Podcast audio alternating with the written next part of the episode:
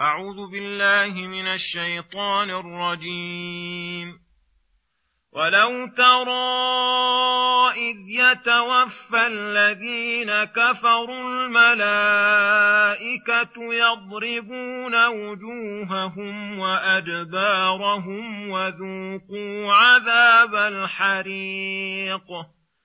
ذلك بما قدمت أيديكم وأن الله ليس بظلام للعبيد كداب ال فرعون والذين من قبلهم كفروا بايات الله فاخذهم الله بذنوبهم ان الله قوي شديد العقاب ذلك بان الله لم يك مغيرا نعمه انعمها على قوم حتى يغيروا ما بانفسهم وان الله سميع عليم كداب ال فرعون والذين من قبلهم كذبوا بايات ربهم فاهلكناهم بذنوبهم واغرقنا ال فرعون وكل كانوا ظالمين ان شر الدواب عند الله الذين كفروا فهم لا يؤمنون الذين عاهدت منهم ثم ينقضون عهدهم في كل مره وهم لا يتقون فإما تثقفنهم في الحرب فشرد بهم من خلفهم لعلهم يذكرون وإما تخافن من قوم خيانة فانبذ إليهم على سواء إن الله لا يحب الخائنين ولا يحسبن الذين كفروا سبقوا إنهم لا يعجزون بسم الله الرحمن الرحيم. السلام عليكم ورحمة الله وبركاته. يقول الله سبحانه ولو ترى إذ يتوفى الذين كفروا الملائكة يضربون وجوههم وأدبارهم وذوقوا عذاب الحريق. ذلك بما قدمت أيديكم وأن الله ليس بظلام للعبيد. كدأب آل فرعون والذين من قبلهم كفروا بآيات الله فأخذهم الله بذنوبهم إن الله قوي شديد العقاب.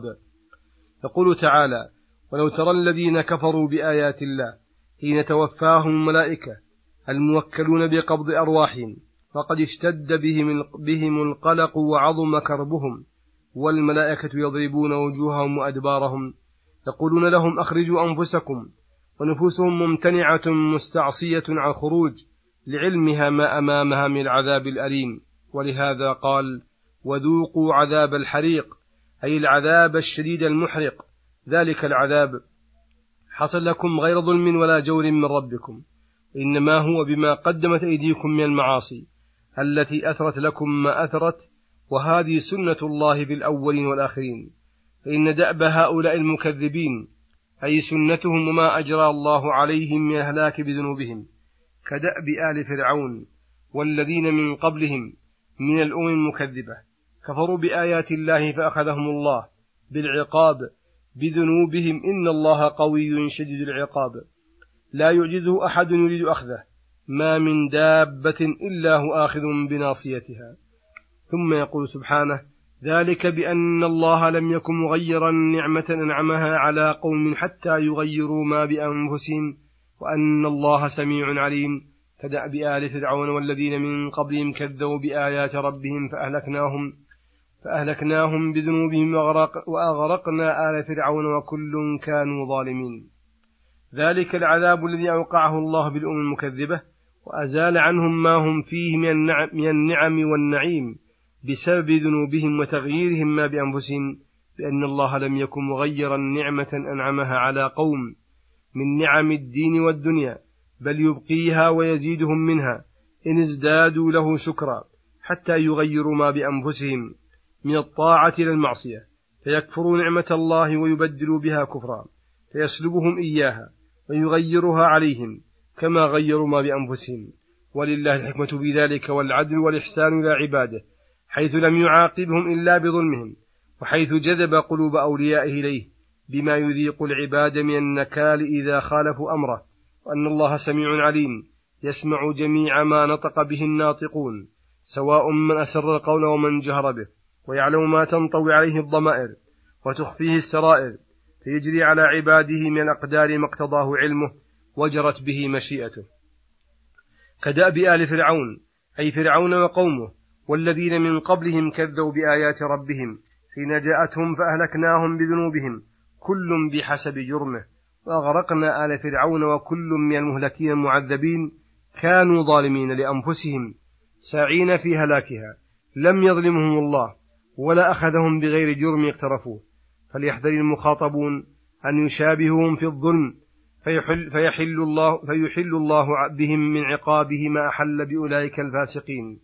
ثم يقول سبحانه إن شر الدواب عند الله الذين كفروا فهم لا يؤمنون. الذين عاهدت منهم ثم ينقضون عهدهم في كل مرة وهم لا يتقون. فإما تثقفنهم في الحرب فشرد بهم من خلفهم لعلهم يذكرون. أي فليحذر المخاطبون. أن يشابههم في الظلم فيحل الله بهم عقاب ما حل بأولئك الفاسقين. إن هؤلاء الذين جمعوا هذه الخصال الثلاث الكفر وعدم الإيمان والخيانة بحيث لا يثبتون على عهد عاهدوه ولا قول قالوه هم شر الدواب عند الله فهم شر من الحمير والكلاب وغيرها لأن الخير معدوم منهم والشر متوقع فيهم فإذهاب هؤلاء ومحقهم هو المتعين لئلا يسري داؤهم لغيرهم ولهذا قال فإما تثقفنهم في الحرب أي تجدنهم في حال المحاربة بحيث لا يكون لهم عهد وميثاق فشرد بهم من خلفهم أي نكل بهم غيرهم وأوقع بهم من العقوبة ما يصيرون به عبرة لمن بعدهم لعلهم أي من خلفهم يذكرون صنيعهم لئلا يصيبهم ما أصابهم. وهذه من فوائد العقوبات والحدود المرتبة على المعاصي أنها سبب لازدجار من لم يعمل المعاصي بل وزجرا لمن عملها ألا يعاودها. ودل تقييد هذه العقوبة في الحرب أن الكافر ولو كان كثير الخيانة سريع الغدر أنه إذا أعطي عهدا لا يجوز خيانته وعقوبته. ثم يقول سبحانه وإما تخافن من قوم خيانة فانبذ إليهم على سواء إن الله لا يحب الخائنين. أي وإذا كان بينك وبين قوم عهد وميثاق على ترك القتال فخفت منهم خيانة بأن ظهر من قرائن أحوالهم ما يدل على خيانتهم من غير تصريح منهم بالخيانة فانبذ إليهم عهدهم أي ارمه عليهم فأخبرهم أنه لا عهد بينك وبينهم على سواء أي حتى يستوي علمك وعلمهم بذلك ولا يحل لك أن تغدرهم أو تسعى في شيء مما منعه مما منعهم موجب العهد حتى تخبرهم بذلك. إن الله لا يحب الخائنين بل يبغضهم أشد البغض. فلا بد من أمر بين يبرئكم من الخيانة.